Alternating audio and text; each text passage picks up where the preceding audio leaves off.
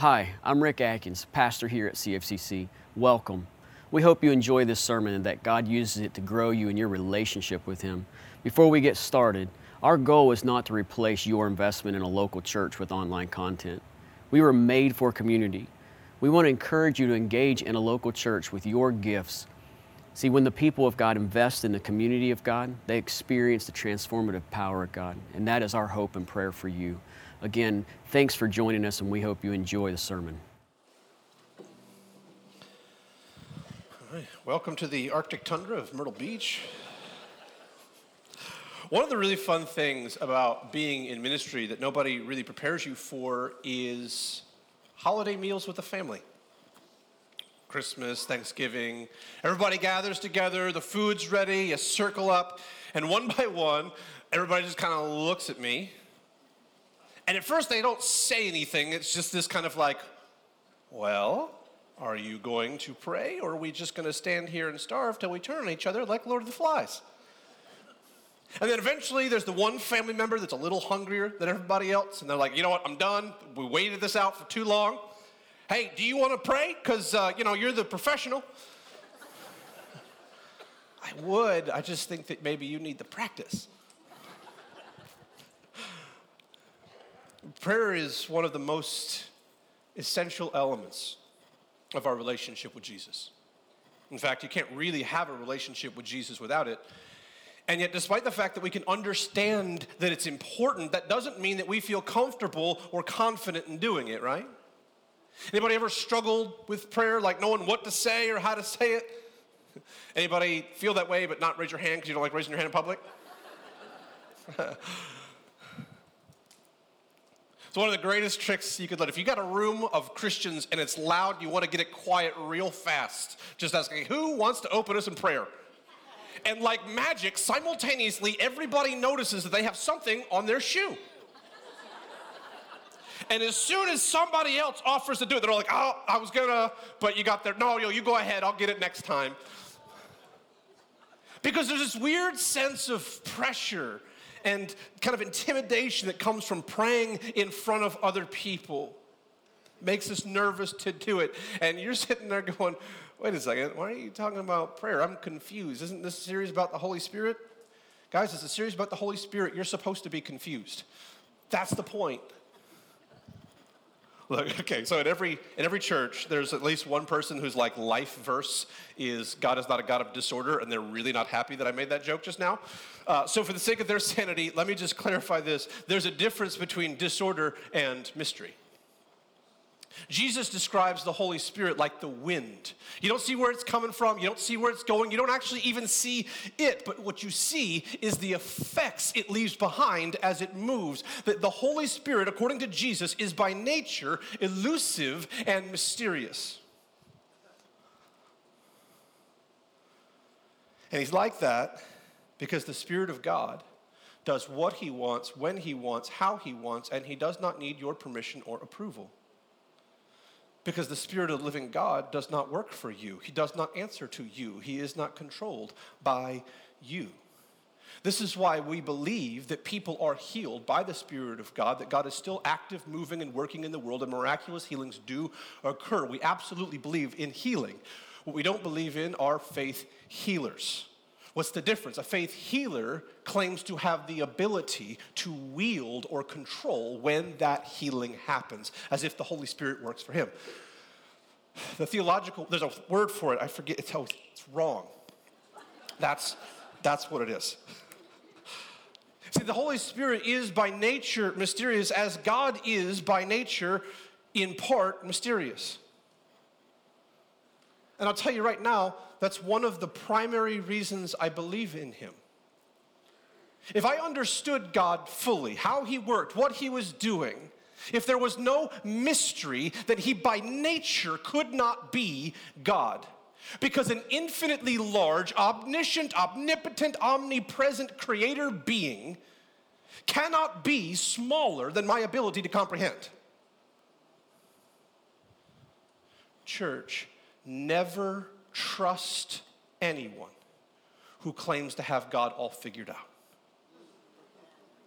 Because the simple act of making such an audacious and ridiculous claim is very clear evidence that they've never even met him. Because the fundamental truth of reality is that the lesser cannot truly understand the greater. And just as an ant is incapable of understanding the complexities of global economics, so we are incapable of fully understanding an infinitely holy, infinitely good, infinitely powerful God.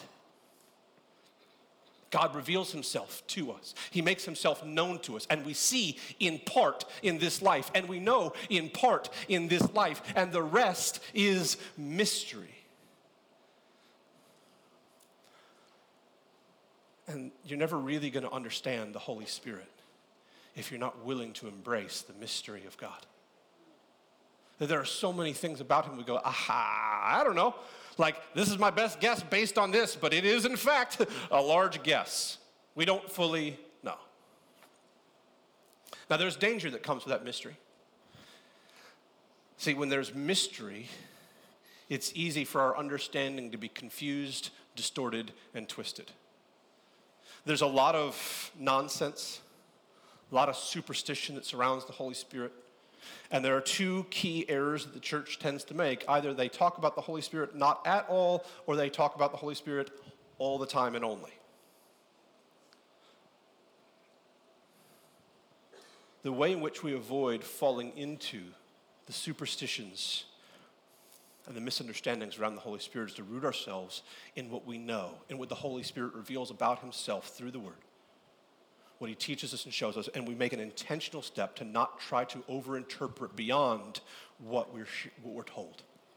So, if you got a Bible or a Bible app, we are going to be in Luke chapter 11, starting in verse 1. Last week, Pastor Rick started us off in the series on the Holy Spirit, talking about who the Holy Spirit is. Real light, easy sermon there to just address one of the biggest parts of who God is. Um, so he did that. Now that the foundation is set with who the Holy Spirit is, our focus is going to shift a little bit to what the Holy Spirit does. And one of the primary things that the Holy Spirit does is he helps us pray. Oh, that's why you started talking about prayer. Yep. See, that's the thing that we have a struggle with knowing how to pray, praying well, praying effectively. Right? And if you've ever felt like just lost, like you don't really know or have confidence in doing it, the one thing I want you to hear right now is that you are not alone. Prayer doesn't just come naturally. A lot of times we think that and we act kind of like it does. Like I'm just going to wake up one day and when I'm praying for lunch at work, 17 people around me are going to get saved. And it's just like, whoa, look at how good I am at praying. Prayer is like learning a language. It takes time, practice, and consistent use to get good at it. Luke chapter 11, verse 1. Now Jesus was praying in a certain place, and when he finished, one of his disciples said to him, Lord, teach us to pray as John taught his disciples. Okay, so if you're sitting here and you're like, when I pray, I don't know what I'm supposed to say, I don't know how it's supposed to work, I kind of feel lost, like I'm not doing a very good job, and you kind of beat yourself up about it, or you feel guilty because you don't think you're as good at praying as you should be, here's what I want you to know. The disciples who walked with Jesus, who talked with Jesus, who saw Jesus perform miracles, who listened to his teachings, who got to have conversations with him. Like the disciples actually, for three and a half years, they got to be like, hey, Jesus, what do you think about this? We don't have most of that here, but they got to ask whatever questions they wanted to Jesus. They're in the same boat. So don't be too hard on yourself. When Jesus goes up to pray, it comes back to like, hey, uh, Jesus, I'm asking for a friend, but can you, uh, can you teach us how to do that? Because like I don't know what I'm doing. I mean, I know, but they don't know. So can you just maybe for their sake help us teach them how to pray? Because what they were doing at the time was formal, memorized recitation. And there's nothing innately wrong with that, but even then, they kind of like feel like we're missing something here. What you're doing seems really cool. What we're doing kind of not working for us. Teach us. And so here's how Jesus answers them. Verse 2. And he said to them, When you pray, say, Father, hallowed be your name, your kingdom come. Give us each day our daily bread, and forgive us our sins, for we ourselves forgive everyone who is indebted to us. You have to do that before you say it, by the way and lead us into, not into temptation. And he said to them, Which of you who has a friend will tell him, uh, will, will go to him at midnight and say to him, Friend, lend me three loaves, for a friend of mine has arrived on a journey and I have nothing to set before him. For he will answer from within, Do not bother me, the door is now shut, and my children are with me in bed. I cannot get up and give you anything. I tell you, though he will not get up and give him anything because he is his friend, yet because of his impudence, he will rise and give him whatever he needs. Let me translate that for you. If you go to your friend's house in the middle of the night, knocking on the door and asking for bread, the reason your friend gives you bread is not because he's your friend, it's because he wants you to go away in the middle of the night.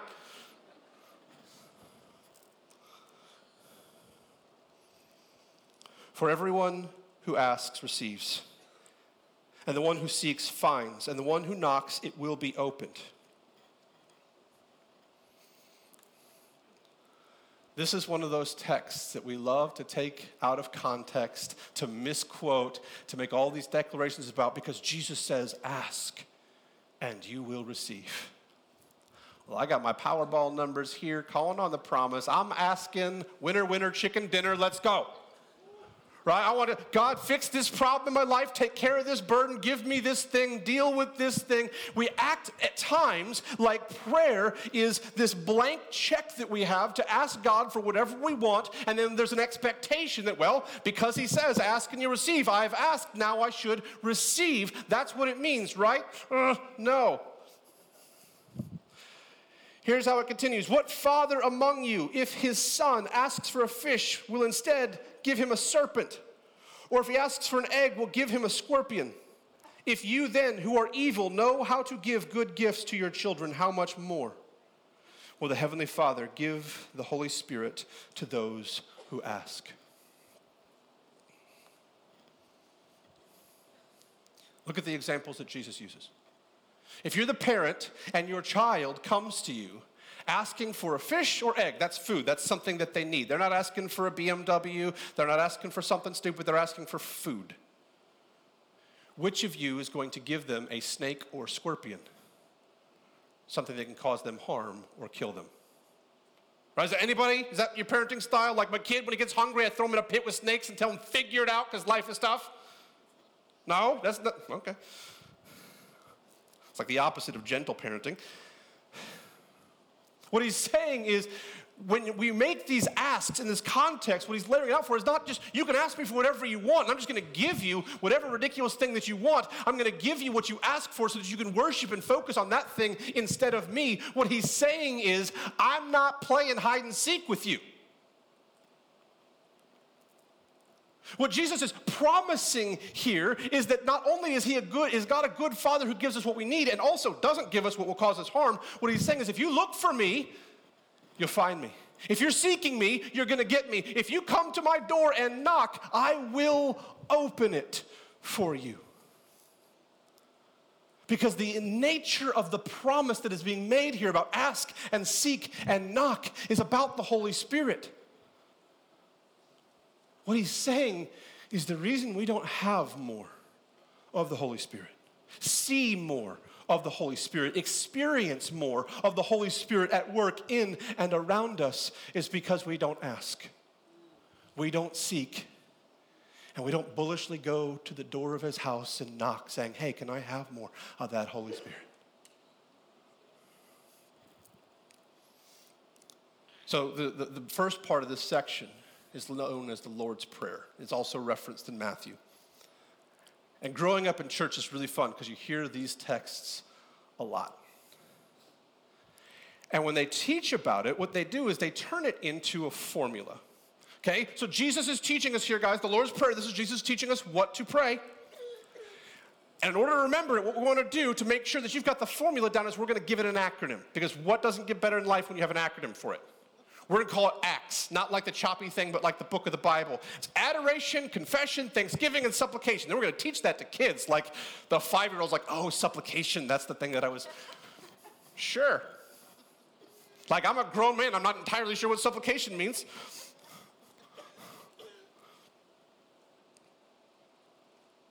We take the prayer that Jesus prays and we turn it into a ritual formula. Here's what to pray. Because we want to program our little robo brains with zeros and ones so that we can pray without having to think about what we're saying.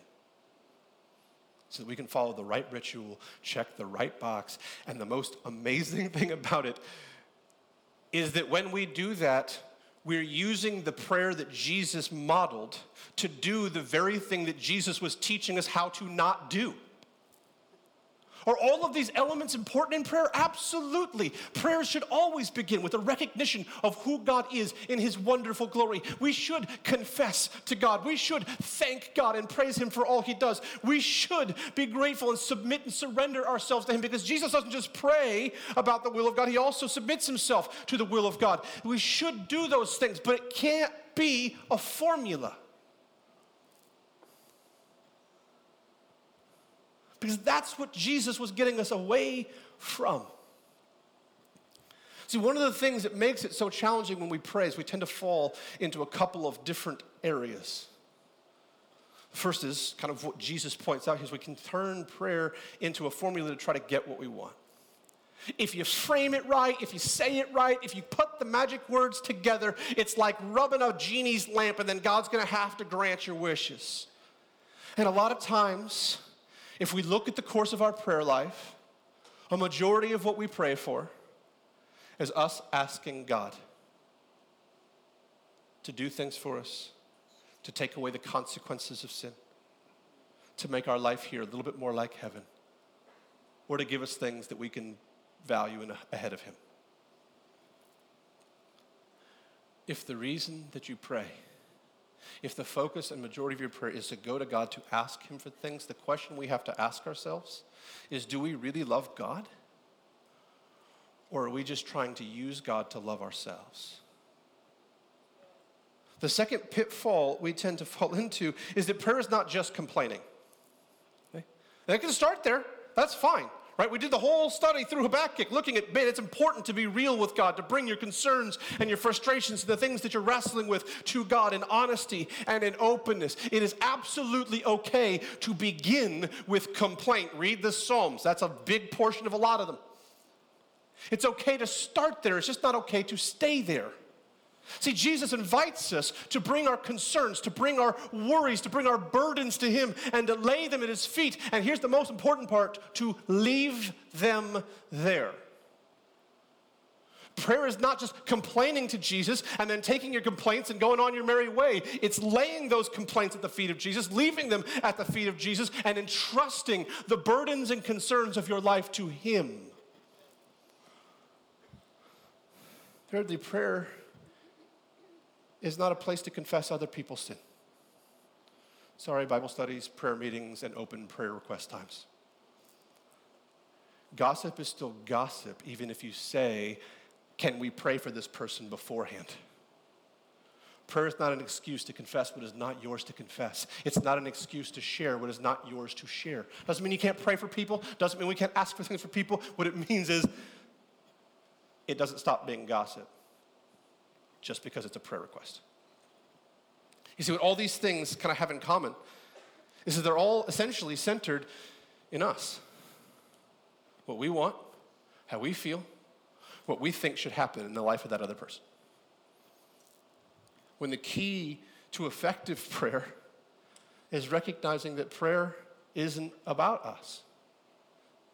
If you look at the prayer that Jesus prays, especially Matthew's version of it, there's one word that stands out very clearly Your. Your name, your kingdom, your will. The prayer that Jesus teaches us to pray begins with God. It is built on the holiness and the glory of God, focused on the holiness and the glory of God. And so everything that we bring into prayer, everything that comes through prayer is meant to be built under that umbrella. When we share things with God, it's about His glory and His holiness. When we ask God for things, it's about His glory and His holiness. When we make things known, when we thank Him, it's about His holiness and His glory because the purpose of prayer is to change our focus from our comfort to His kingdom. Prayer is about God. And one of the reasons we struggle so much with it is that sin brings separation. When we recognize how holy, how big, how good God is, the idea of going before Him is intimidating. It's scary.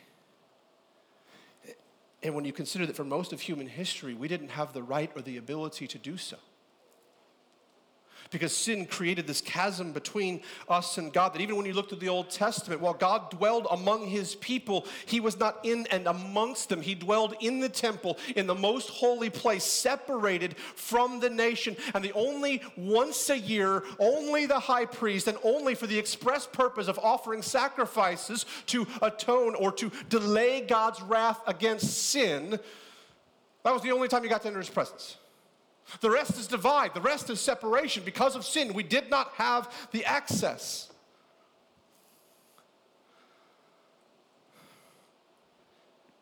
And many of you grew up with a religious experience that reinforced that exact idea.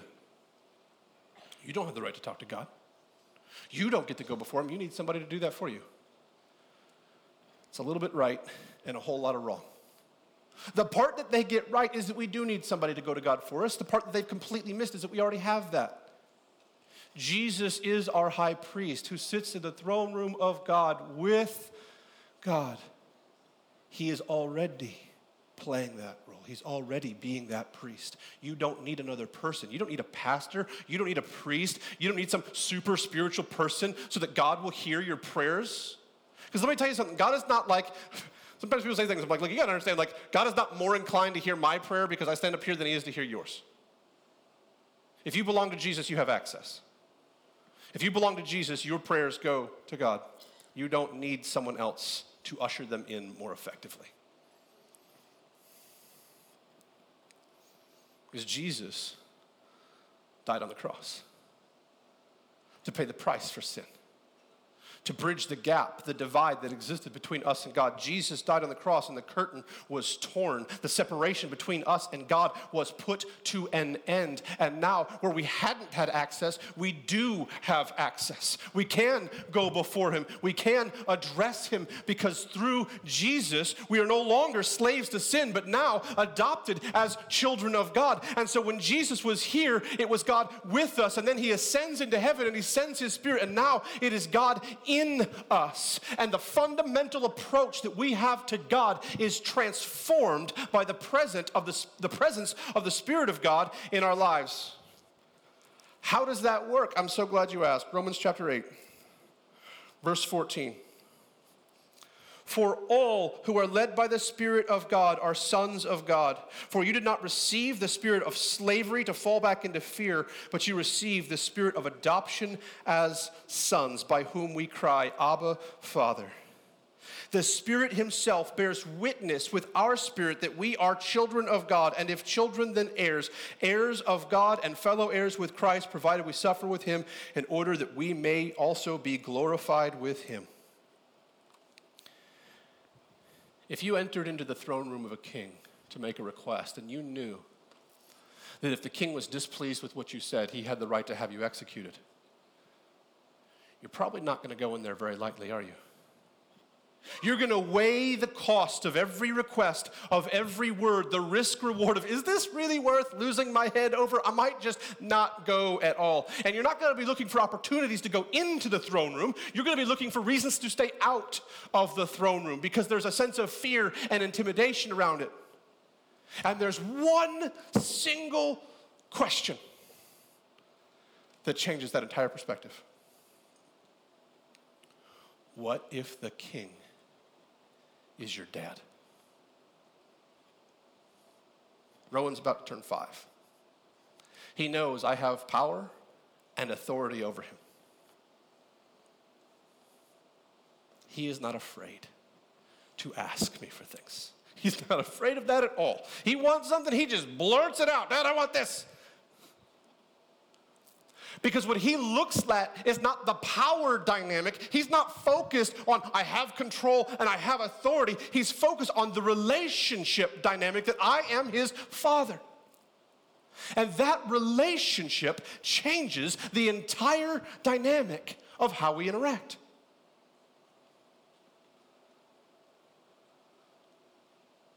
the Holy Spirit reminds us that we are children of God.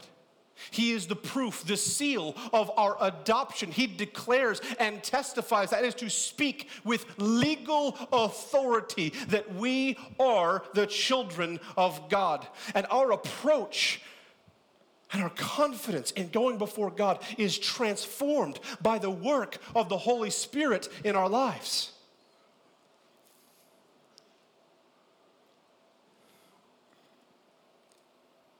Prayer is transformed.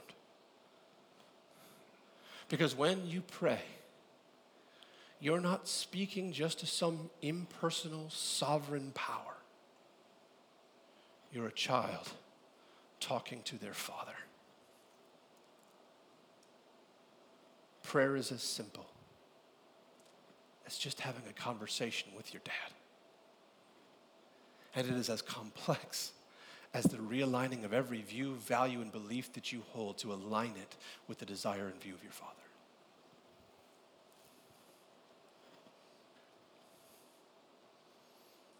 God is the potter. We are the clay. Prayer is the place where we bring the clay of our lives to God. And the Holy Spirit is the wheel upon which God works that clay to mold and shape us into His image. Our belonging to Jesus, work of the Holy Spirit. Our identity in Jesus, work of the Holy Spirit. Our growth, work of the Holy Spirit. Our ability to come before God and to speak to Him as our Father, work of the Holy Spirit. At every layer, in every way, it is built and centered around the work of the Holy Spirit.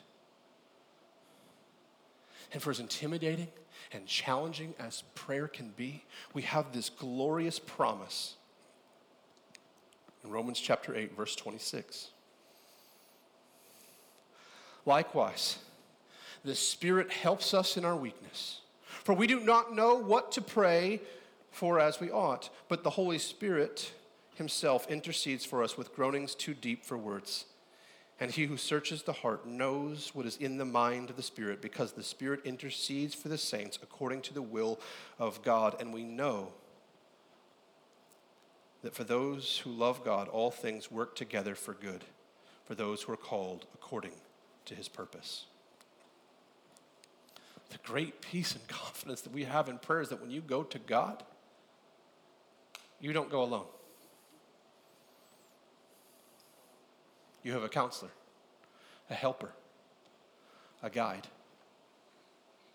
You don't have to know what to say because the Holy Spirit can speak for you. You don't have to have all the right words because the Holy Spirit has words, can express what you, in your, even with your most eloquent of speech, could never hope to express. You don't have to fear or be insecure or not have confidence in what you're doing because you're not the one that has to do it. It is not on you to be the only person communicating. You have a counselor who speaks for you on your behalf. This is one of the weirdest things. So I, you know, we, from time to time we do like relationship counseling. And couples will come in and they got issues and things that they need help with. We'll sit down. And what happens most of the time is they start talking. And what's weird to me, because I thought it wouldn't work this way, is that they start sharing things when I'm in the room that they didn't share when it was just the two of them. And I'm like, wouldn't it just be easier for the two of you to talk without some random dude just sitting here like, hi? But they open up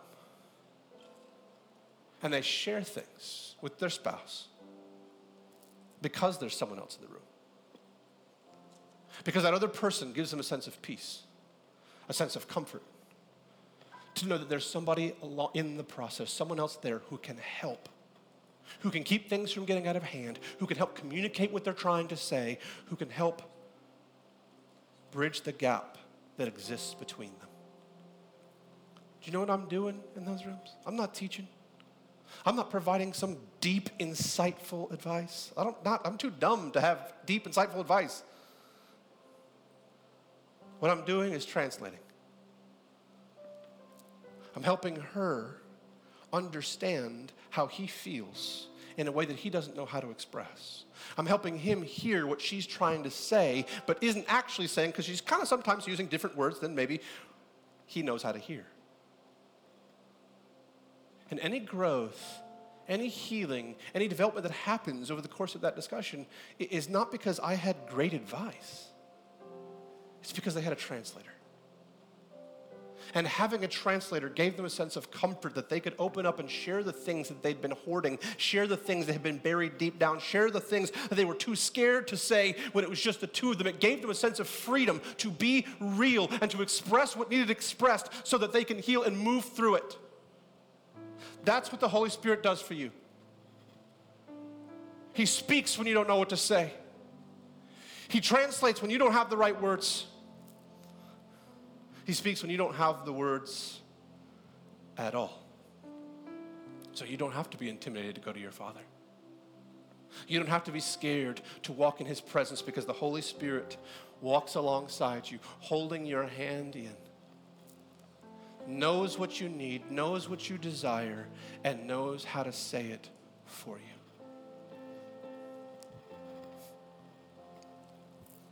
And the more you lean into that, the easier and easier it becomes to pray.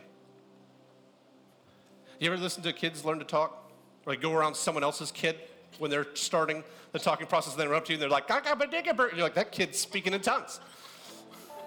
I don't know, that, that makes sense to me. Those are cool sounds, man. I don't know what to do with it. And the parent's like, oh yeah, they said this. And you're like, how did you get that from Giga Or when Rowan, uh, when Rowan was little, he, he was going to say, up, cop, cop meant helicopter. We only knew that because he pointed at it when he said it. We're like, oh, yep. But you know what happened? As he continued to talk, the gap between what he was trying to say and what he was saying got smaller.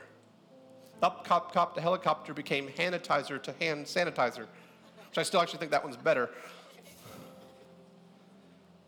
And then jumbled sounds become words. Words become sentences. Sentences become thoughts, and those thoughts become layered, deeper, and more expressive. That's how we all learn to communicate in this world. That's how we pray. So you can sit here and be like, man, I just, I don't feel like I know what I'm doing. My prayers are just ga, ga, go, go. Okay. So you're in the infancy stage of your prayer life. Keep doing it. And eventually, those sounds will become words. And the more you do it, those words will become thoughts, sentences, conversations that will grow you and mature you in your relationship with your Father. The Holy Spirit is our counselor and guide who helps us pray. John 17, Jesus says, This is eternal life, that they may know you, the one true God, and Jesus Christ, whom you have sent. Eternal life is knowing God. Prayer is one of the primary ways in which we know and are known by God. And so, God, in His grace, in His mercy, doesn't just leave us to that, but He sends His Spirit to guide us that we might know and be known by Him through prayer, thanks to the work of the Holy Spirit, growing us, maturing us, and speaking to God for us when we don't know what to say. God gave us the tools to have life with Him. That, like a child with their parent, we're not running to Him out of fear. We're not running to Him out of concern. We're running to Him out of comfort out of peace, knowing when the world around us is crazy, dad's the safe place. When there's dangers and threats, dad's the place you go for protection. The Holy Spirit allows us to build that relationship with God.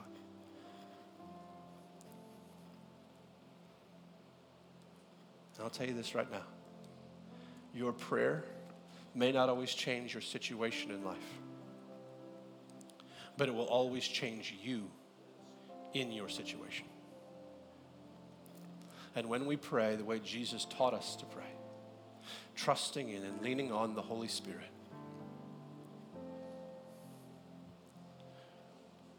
Our focus shifts to Jesus.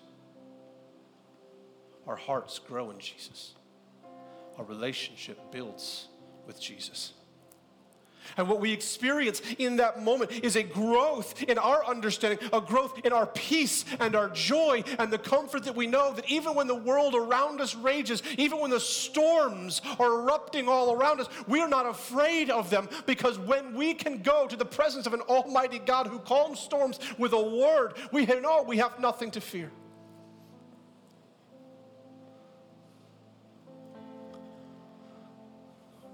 Normally, this is the point where I would go, okay, let's pray. And then you'd sit and listen while I pray. I want to do something a little differently. I'm going to give, we're going to give you just a minute for you to pray for you to take this time and to pray to your Father and to ask Him. Like, if you struggle with prayer, God, ask Him for more of that Spirit that He can guide you. Ask Him for more of that translator and counselor who can fill you and give you that comfort and confidence. If you want to pray, asking God for something that's going on in your life and just oh, and confess and go with what's the issue that you have, then pray for that. If you want to pray for the kingdom and for the advancement of God's work, pray for that. If you want to pray for whatever it is that God lays on your heart to pray. I'm going to open us up. I'm going to invite you to close your eyes and bow your heads. I'm going to open it up. And I just want you to take a minute to seek God, to share with your Father, to pray to Him. And then the worship team will lead us in the worship of the Almighty God.